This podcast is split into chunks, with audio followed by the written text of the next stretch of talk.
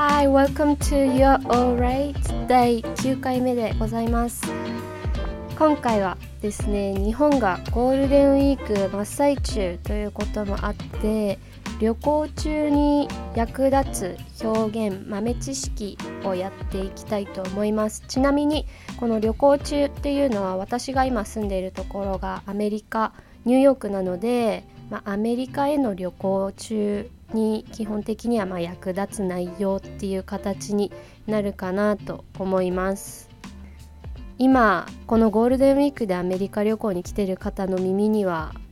まあ、入らないかもしれないんですけども皆さんいつかアメリカに旅行来られる時に聞いてもらえたらなと思います。ということでですねえっ、ー、と、まあ、旅行の際に使える表現3つのシチュエーションの中で使える表現と覚えておくと役に立つよっていう豆知識をやっていきたいなと思います。ではまず3つのシチュエーションなんですけどもタクシー編ホテル編レストランバー、まあ、飲食編っていう感じにしたいと思います。まず一番最初になんですけど、まあ、旅行行ったら「すみません」ってよく使うことになると思うので「excuse me」これは、まあ、もう海外旅行行くよっていう人は多分皆さん分かってると思うんですけど「すいません」っていう時は「excuse me」って言ったらこうみんながヘルプしてくれたりします。なので何かお願いをする時とか道を開けてほしい時とか excuse me excuse me って使ってください。あとはお礼を言う時 thank you ありがとうって言うと思うんですけどもこう thank you に飽きてきたりまあ慣れてきたら I appreciate it とかぜひ使ってみてください。I appreciate it っていうのはまあ感謝してますってことですね。つまり。だけどちょっとなんかこう改めて Thank you って言った後に I appreciate it っていうことでちょっとこうもう少し丁寧でもう少し何て言うか品があるっていう感じになるのでちょっとこうスンとしたシチュエーションの時に Oh thank you I appreciate it でぜひ使ってみてください。Thank you って言った後に I really appreciate it とか I appreciate it ぜひ使ってみてください。Excuse me. Thank you. I appreciate it. この3つは、まあ、どのシチュエーションでも絶対に使うことになると思うのでこれはしっかり頭に入れておきましょう。ということで今回は3つのシチュエーションだけ取り上げてやっていきたいと思います。まず1つ目がタクシー編。2つ目がホテル編。3つ目がレストランバー編ということでやっていきたいと思います。まず1つ目タクシー編です。英語で言うとタクシー。タクシ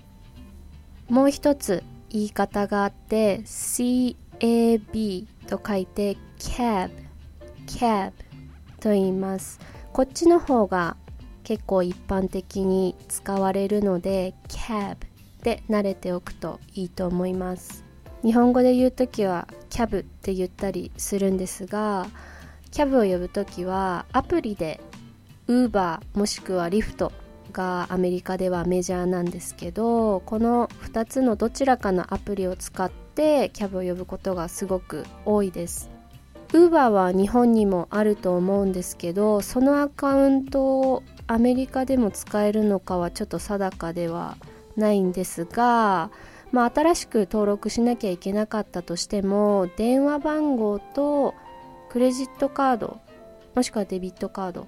の番号さえあれば登録できるはずなのでただその携帯番号が日本の番号でも良かったかどうかはちょっと覚えてないんですけどでまあ基本的には使える携帯があって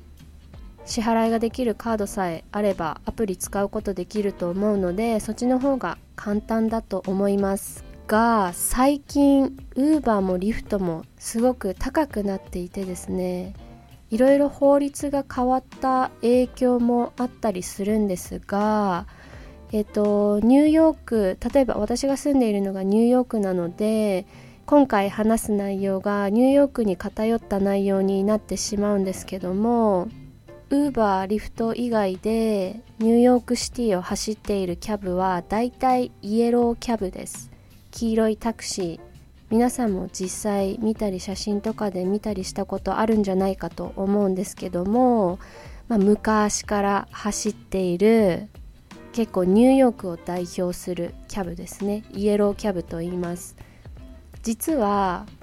グリーンキャブもあって見た目はほぼ一緒で色だけが違う感じなんですけどグリーンキャブはちょっと豆知識なんですけど走れる範囲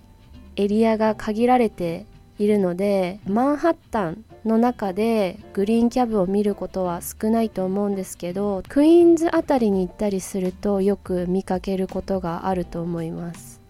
まあその何ていうかシステムみたいなのは一緒なので乗る側からするとただ色が違うっていうだけだと思うんですけどえっとこの道でこう拾うキャブのことここでは、えっと、リフトとウーバーと分けるためにイエローキャブと呼びますがイエローキャブの場合乗ってから行き先をもちろん伝えなくてはいけないのでなんか最近はアプリで呼べたりもするみたいなんですけどまあストリートで止めて乗る場合っていうことに限らせていただきますが住所ちなみに英語で address address って言いますなのでドライバーさんとかに What's the address? とか言われたりすると思うんですけど address は住所っていう意味です。で聞かれた時にえっと、その住所を教えるのではなくてストリートとアベニュー名で行き先を伝えてくださいたまにわかるドライバーの人とかもいるんですけどかなり稀なのでスムーズなコミュニケーションのためにストリート名とアベニュー名で行き先を伝えるのが一番いいと思います例えば有名な場所観光地とかだったらその名前で大丈夫です。例えばミュージアムの名前とか、まあ、タイムズスクエアみたいな観光スポットとかだったら、まあ、その場所の名前で伝わると思います。ただストリートアベニュー名で言わなきゃいけない場合言い方なんですけどまあ最初に Could you go to ここに行ってくれるみたいなことを言ってもいいんですけど言わなくてもいいと思います。えっと、ドライバーが英語のネイティブスピーカーなことがあまりないのでもちろんドライバーはアドレス聞き慣れてはいるんですけどやっぱり発音慣れていないうちは聞き取りにくかったりすると思うので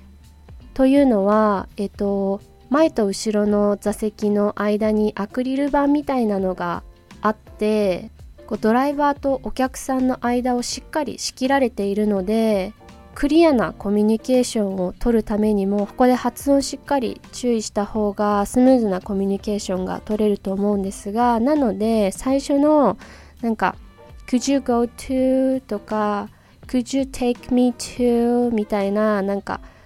わざわざ文章にしようと思わなくても大丈夫だと思います。もうすぐに何ストリートと何アベニューの角までお願いしますとかすぐにストリート名とかを伝えた方がまあ、早くていいかもしれないですね。特にニューヨークシティの中はすごいこう回転が速いというかやっぱスピードがすごい速いのでコミュニケーションも結構省略省略っていう形になることが多くてすごいせかされるシチュエーションとかもあったりすると思うんですよね。なのでもうすぐここに連れてってくださいってこのアドレスというかそのストリートとアベニュー名だけすぐポンって言っても大丈夫です。でここでこの言い方の例なんですけどもまず数字を言う時例えば行きたい場所が23ストリートだった場合なんですけどこの時1ストリート2ストリートとかとは言わないですよね。聞かないですよね。数字の後に名詞がつく場合なのでこう何かを修飾するために数字を言う場合は first, second, third で4以降は fourth, fifth で th が後につくっていう言い方に変わります。なので123は first, second, third で4以降は最後に th をつけた形で表現されます。なので例えば23ストリートの場合だったら 23rd Street になります。でその行きたい場所が角にある場合だったら例えば23ストリートと1アベニューの角にある場合だったら 23rd Street and First Avenue だけで大丈夫です。タクシーバンって乗ってまあどこまでとか聞かれたとしますよね。そしたら 23rd Street and First Avenue だけで大丈夫です。もしくはそれが23ストリートの1アベニューと2アベニューの間にある場合は 23rd Street between First and Second Avenue って言いますせっかく前回リンキングについてやったので一つポイントなんですけど between first and second avenue っていう時 first and の部分がリンクされて first and でくっつきます first の t と and の a の部分がリンクされて first and first and ってなりますで second avenue の部分 second avenue っていうところも second の最後の D の音と avenue の A の音がリンクされて second avenue second avenue じゃなくて second avenue second avenue で d'avenue って感じでこうくっつく言い方になります。ただこれはえっと、しっかりとこの行き先をドライバーの方に伝えることが目的なので一個ずつ区切って言った方が分かりやすいかもしれないですね。なので 23rd Street between 1st and 2nd Avenue please とかって言ってこう区切って区切って言っても分かりやすくていいかなと思います。でちなみにちなみになんですがさっきも言ったように特にニューヨークは何ていうかこうスピードがすごく速くてみんなやっぱりいろんなものをこう省略しがちなんですよね。とりあえず早く早くっていう感じでで住所を言う時ももうわざわざ street とか言わないんですよね。avenue も言わないんですよね。なのでただ 23rd between first and second please だけでも通じます。で avenue は av で省略して言えたりもしますがこれはすごいカジュアルな言い方なのでタクシーのドライバーに住所を言う分には av って省略しちゃってもいいと思うんですけどまあどこでもこの表現が使えるよって言うとちょっと違うんですけどカジュアルな表現っていうことだけ覚えておいてください。av 友達同士の会話とかまあタクシーの運転手に言うぐらいだったら av って略したりすると思います。Between first and second avenue って言ってもいいし between first and second Ave って言ってもいいしまあもう完全に avenue 言わなくてもいいしっていう感じですね。ただ行き先の伝え方はストリートとアベニュー名で伝えるのが一番いいと思います。ということです。でタクシーのチップなんですけどもうこの液晶画面が車の中についていてそこのキーパッドで何パーセントか選べるようになっているのであんまりこう自分で計算しなきゃとか心配する必要は特にないと思います。基本的にはだいたい15%ぐらいかなと思うんですがえっとトリップアドバイザーっていう旅行情報サイトって言ったらいいんですかね。日本版もあると思うんですけどえっとアメリカ版日本版の方の記事ではちょっと見つけられなかったんですけどアメリカ版のトリップアドバイザーにはそのチップについての記事が載っていてその中で言われていたのはだいたいタクシーは10%から15%ぐらいっていう記載がありました。まあチップはサービスの良し悪しによってパーセンテージ決めるものなので、まあ、フレンドリードライバーの人がフレンドリーだったりサービスが良かったりなんかすごい気持ちよかったなって思ったらまあ多めのチップを払ってあげてください。タクシーについてはだいたいこんな感じですかね。では2つ目ホテル編。えっ、ー、と、まあ、タクシーもそうなんですけど、ホテル、まあ、この後にあるレストラン、バーについても、多分、なんかこう旅行に行く時の、そのいろんな雑誌みたいなので、軽い英会話みたいなのとかも書いてあったりすると思うので、あんまり細かいシチュエーションについては、えっ、ー、と、ここではやるつもりはないんですけど、ほんと最低限これだけ知っておいたら多分大丈夫です。っていうところだけ押さえたいと思うんですがホテルまず最初に行ったらまあもうスーツケースとか引いてるしホテル荷物持って入ってきたらもうチェックインですよね。なのでフロントの人たちも分かっているのでわざわざこう何か言葉を交わさなきゃいけないっていうことも特にないと思うんですけど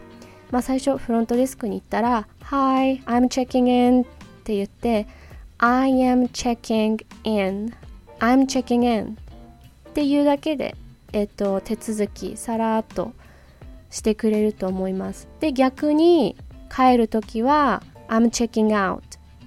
て言えばまたさらっと手続き進んでいくと思います。ただもう今なんか全部セルフチェックインチェックアウトがこうフロントデスクにも行かなくてもなんかタブレットとかが横にあって自分でチェックインチェックアウトができたりとかするようになってたりするところもあるのでもしかしたら人と話す必要もないかもしれないんですけどね、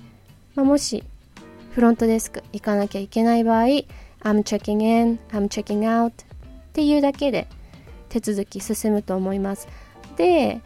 何かこう内容の確認とかされることあると思うんですけどその時の返答として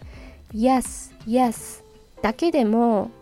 まあいいんですけどただ Yes だとその返事をしているのかそのクエスチョンに対して Yes って言っているのかがちょっと定かじゃなかったりする場面とかが出てくると思うのでそういう時は Yes, that's correct って言ってそれで合ってるよってちゃんと言ってあげるとまあ混乱を防げるというかスムーズなコミュニケーションになるかなと思うのでこの表現もぜひ使ってみてください。That's correct それで合ってるよっていう言い方ですね。これ普段の会話の中でも全然使ったりします。なんか私は最初は That's correct って言われた時になんかすごいなんか改まってるというかかしこまってる感じだなって思ったんですけど、まあ、意外とそんなことなくって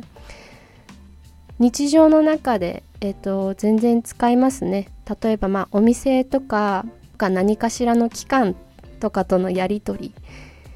とかが多いと思うんですけど例えばまあ銀行とか病院とかでもまあ友達同士の会話でも言わないこともないですね。That's correct. なのでこの表現ぜひちょっと覚えておいてください。合ってるよ。それで合ってるよっていう時 That's correct. って言ってください。でもしその確認された情報が違う場合うん I don't think so とか I don't think it's right とか、まあ、いろんな表現の仕方があるんですけどこれでなんかこうやんわりんちょっとそうじゃないと思うよみたいなそうじゃないなって言ってあげてください。でもしそうじゃなくてこうだよっていうことがこう言えなかった場合、まあ、何かのこう紙だったり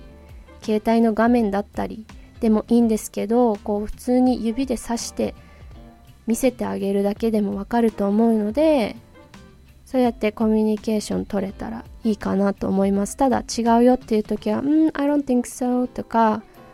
って言えばこう一瞬ちょっとこう時を止められると思うので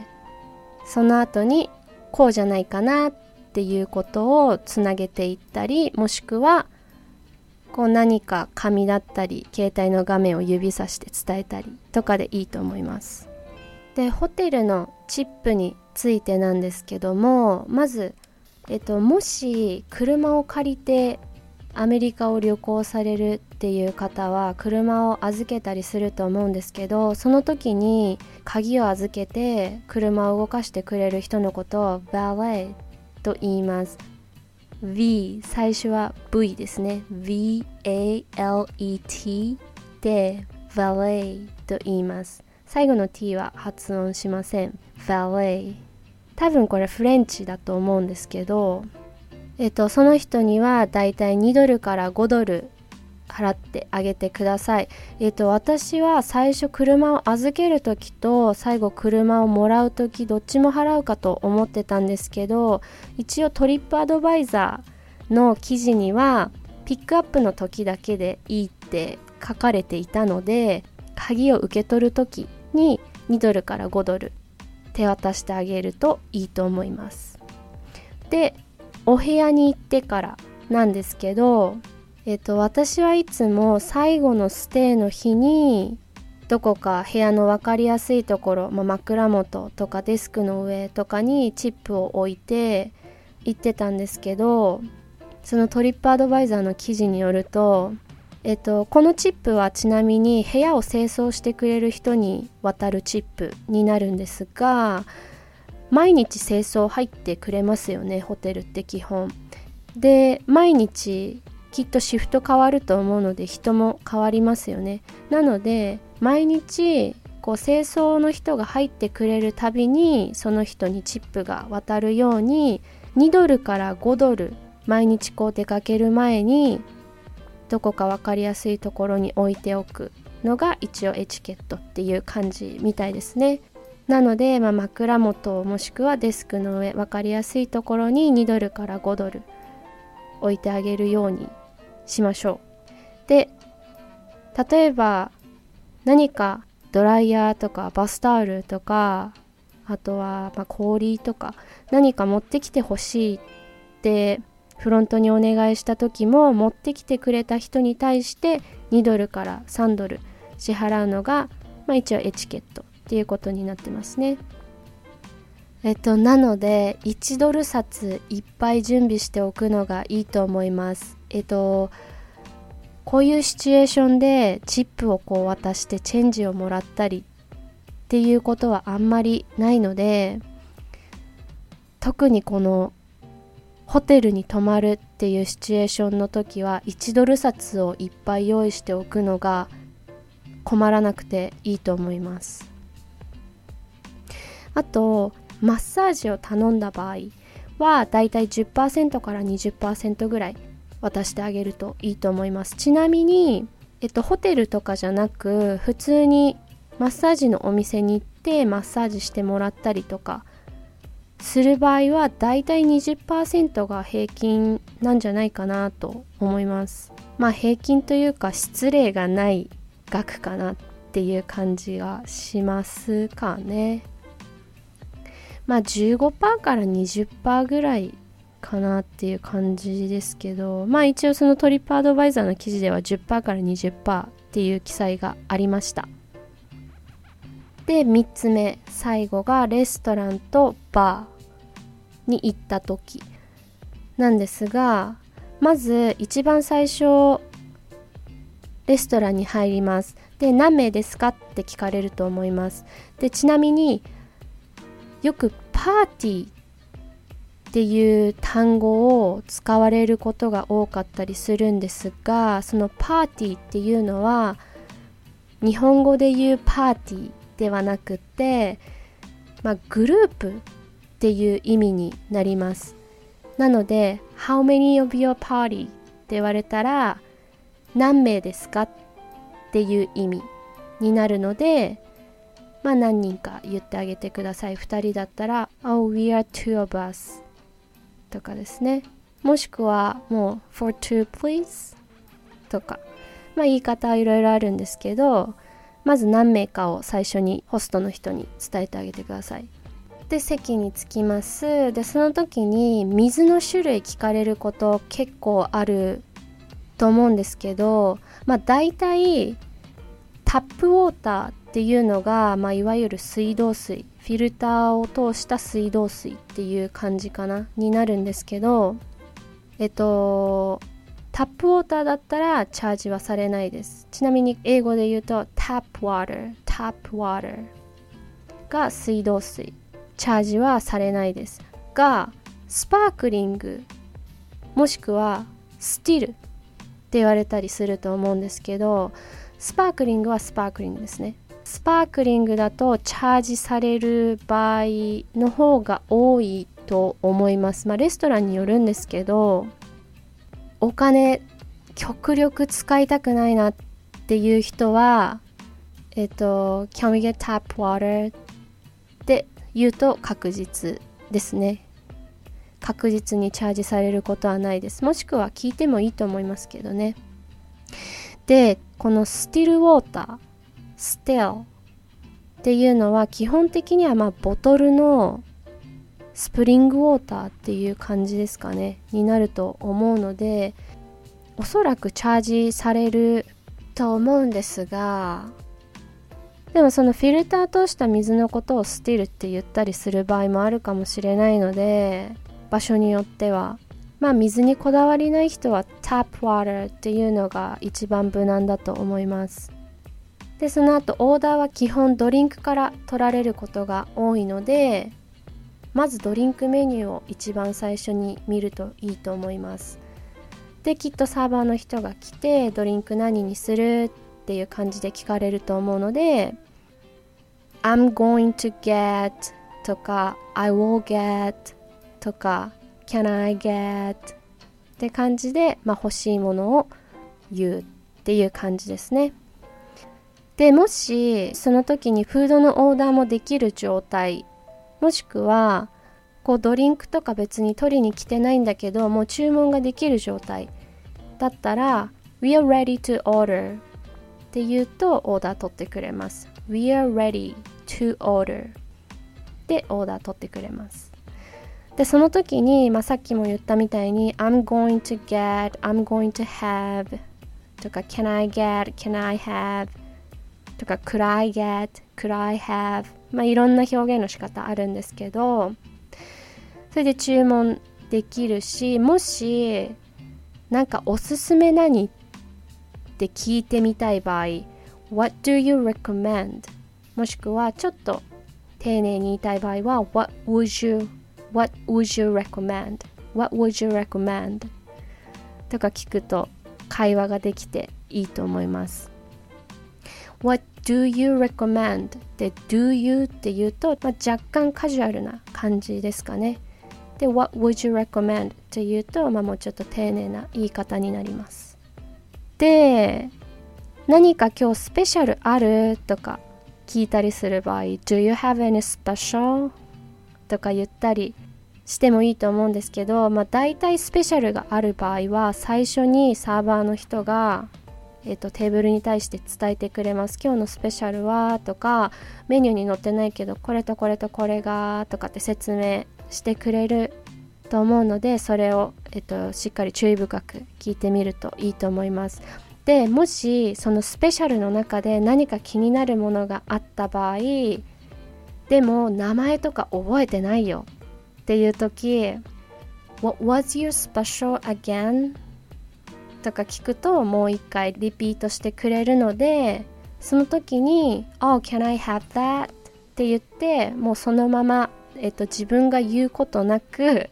サーバーの人に言ってもらったやつでこう返事をすると自分でこう繰り返す必要がなくて簡単かなっていう感じがするので「What was your special again?」って言って繰り返してもらって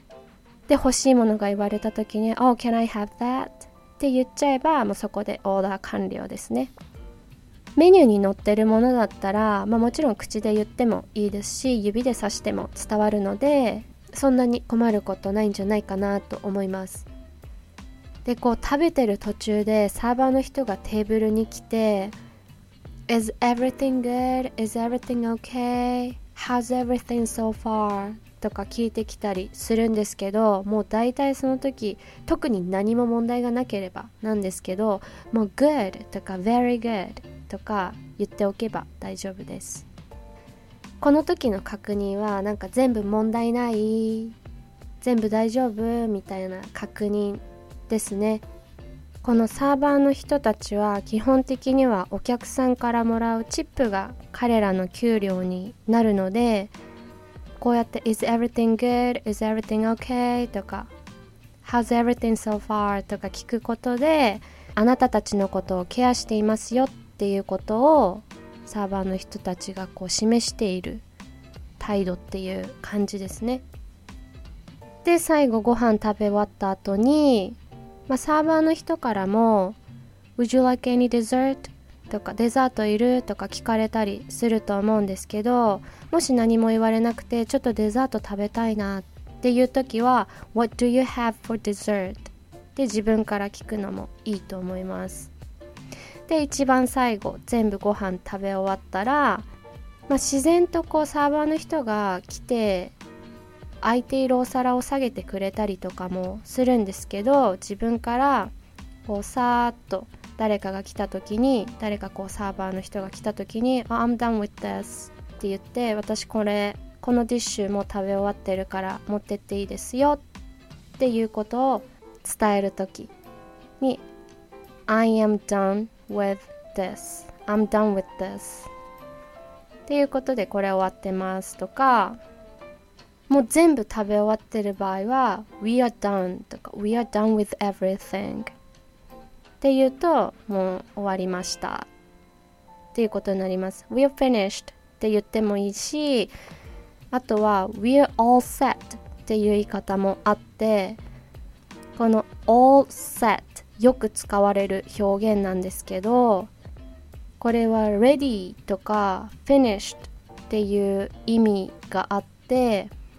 まあ、完了したよっていう感じの意味になりますね。We're all set っていうともう終わりですみたいな帰る準備できてます私たちみたいなニュアンスがあってこれも病院とか銀行とかでもよく使われますね。そういう何て言うかオフィシャルな機関というか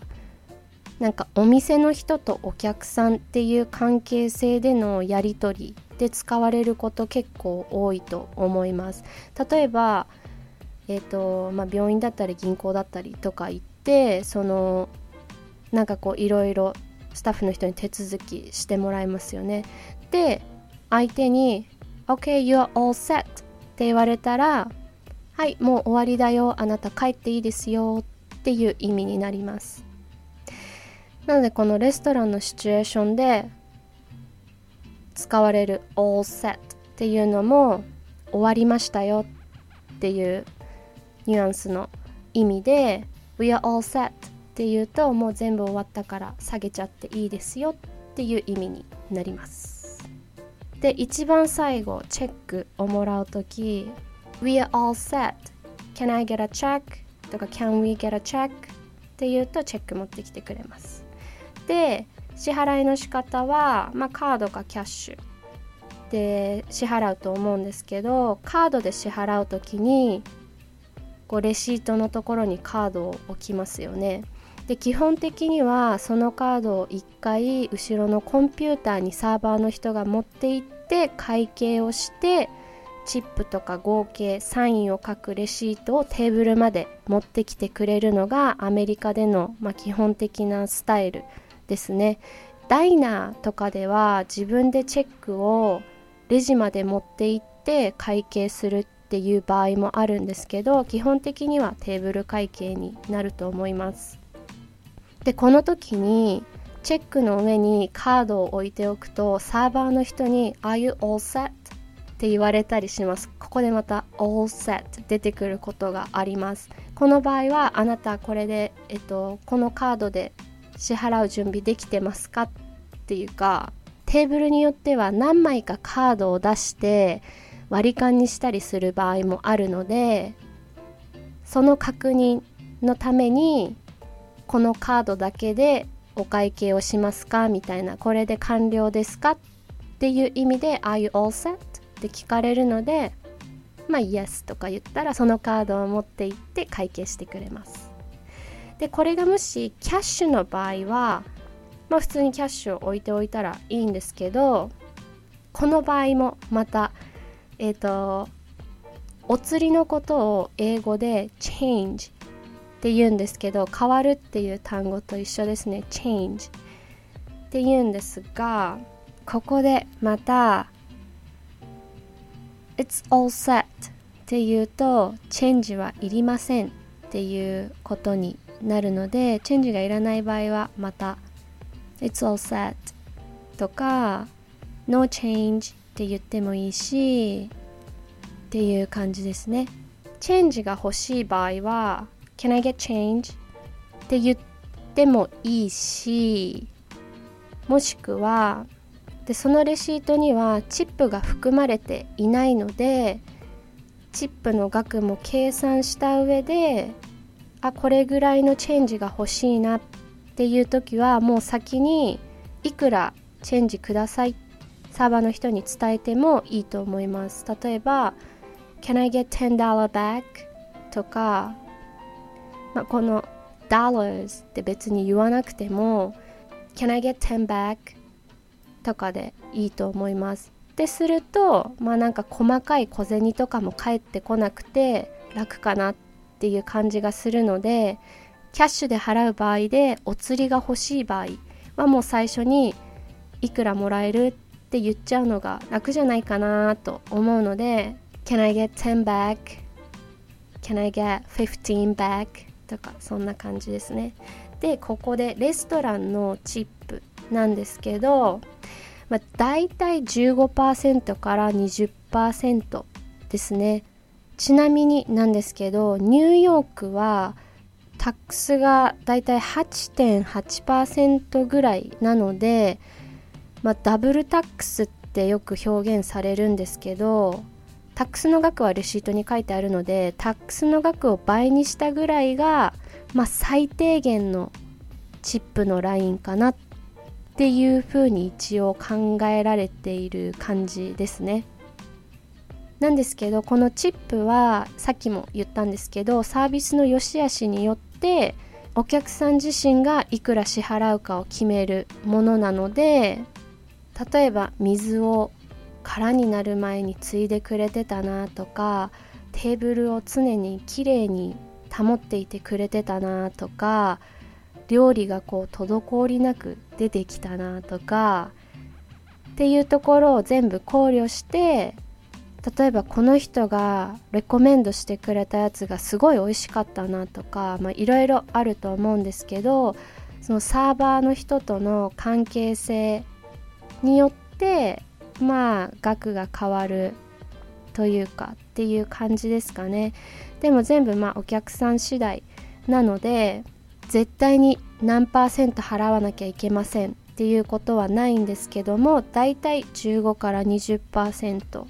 は支払われるものですね。178%ぐらいが最近のスタンダードかなっっていう感じがするんですけど、まあ、20%ぐらい払ったら結構かっこいいですね。そのサーバーの人のサービスがものすごく良かった場合まあ20から25%もしくはそれ以上置いてもいいと思います。なんですけどまあ大体旅行で来た時そんなお金ボンボンボンボン使えないですよね。なのでまあダブルタックス最低ニューヨークの場合は最低ダブルタックスっていう感じですね。で最後ちなみになんですけどカフェとか行った時にだいたいそのカウンターでオーダーしてそこで受け取っまあ、自分で席ついたりとか、まあ、席に持ってきてくれる場合もあるんですけどチップボックスがレジのところというかオーダーするところに置かれていたりする場合があるんですけどあれは入れたい人だけ入れるものなので絶対ではないです。なのでまたこれも同じように今話しているスタッフの人がどれだけ自分に対してこうよく接してくれたかなっていう次第で決めるといいと思います。ということで今回は以上でございます。旅行で役立つ表現とまあ豆知識みたいなものをやってきたんですけど今回は、えーと、大体アメリカのことに限るんじゃないかなまあそんなことないかなチップぐらいですかねまあ、アメリカに旅行に来る際は是非今回の内容を参考にしていただけたらなと思います。まあ、最後おさらいと言っても、まあ、今回豆知識みたいな内容が多かったので英語の表現だけ最後にさらっとおさらいしようかなと思います一番最初のタクシー編なんですけど、まあ、英語で言うとタクシー、タクシー。で、別の言い方がキャブ、キャブ。で、住所はアドレス、アドレス。と言って、このストリート名を伝えるときは数字は first, second, third, fourth, fifth, sixth, seventh, eighth, ninth, tenth っていう感じになります。その後はまあ 11th, 12th, 13th, 14th, 21st, 22nd, 23rd, 24th, 30th, 31st, 32nd, 33rd っていう感じになっていきますね。で、avenue っていう時は ab で省略されたりもします。なので、second ab, second ab, could you go to 21st and second ab, please? って言ったり、何アベニューと何アベニューの間っていう時はさっき言った例とちょっと数字を変えると例えば32ストリートの7アベニューと8アベニューの間の場合だったら 32nd Street between 7th and 8th Avenue please でこのストリートとアベニューをこっそり省略しちゃって 32nd between 7th and 8th please だけでも通じます。でアベニューってやつをキュッと省略した場合は 32nd street between 7th and 8th Ave, please でホテルではまあ、チェックインするときとチェックアウトするとき I'm checking in, I'm checking out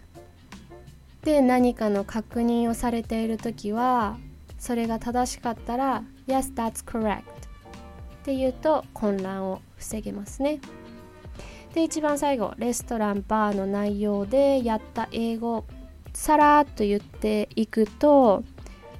オーダーがレディの場合は We're ready to order っていうとオーダー取ってくれますで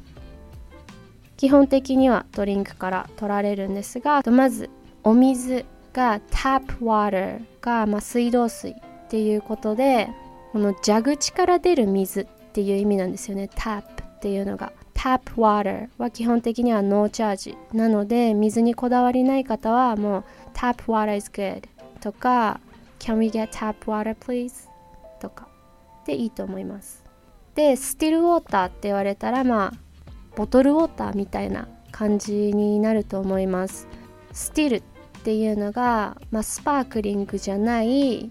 普通のお水っていう意味ですね。で最初にお水の種類を言います。で最後、えっと、で次にオーダーするとき I'm going to have I'm going to get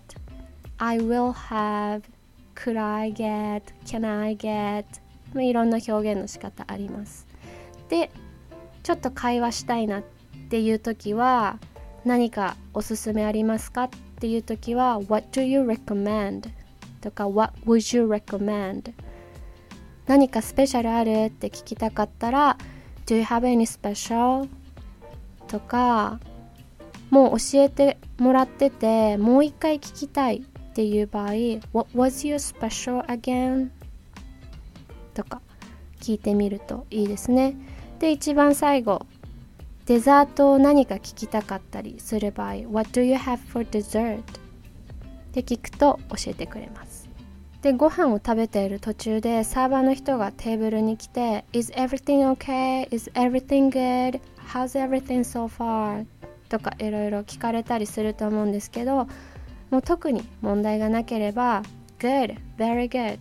とかって言っておけばいいと思います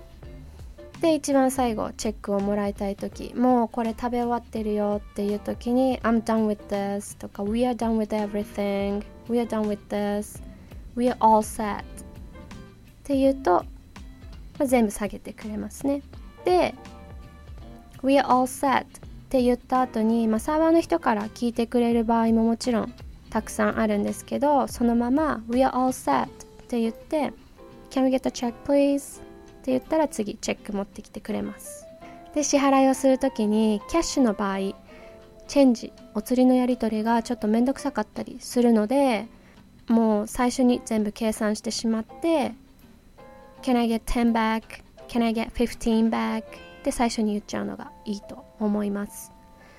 という感じでおさらいも以上ですかねぜひアメリカに旅行に来る際は参考にしていただけたらなと思います。もし何か今回触れなかった内容だったり、まあ、全然関係ない内容でもいいんですけど何かご質問あればぜひ E メール気軽に送ってもらえたらなと思います。E メールアドレスは sayhello at you'realright.com です。概要欄に E メールアドレス載せておきますのでお気軽に送っていただければなと思います。それでは今回もありがとうございました。また1週間後でございます。Have a good one.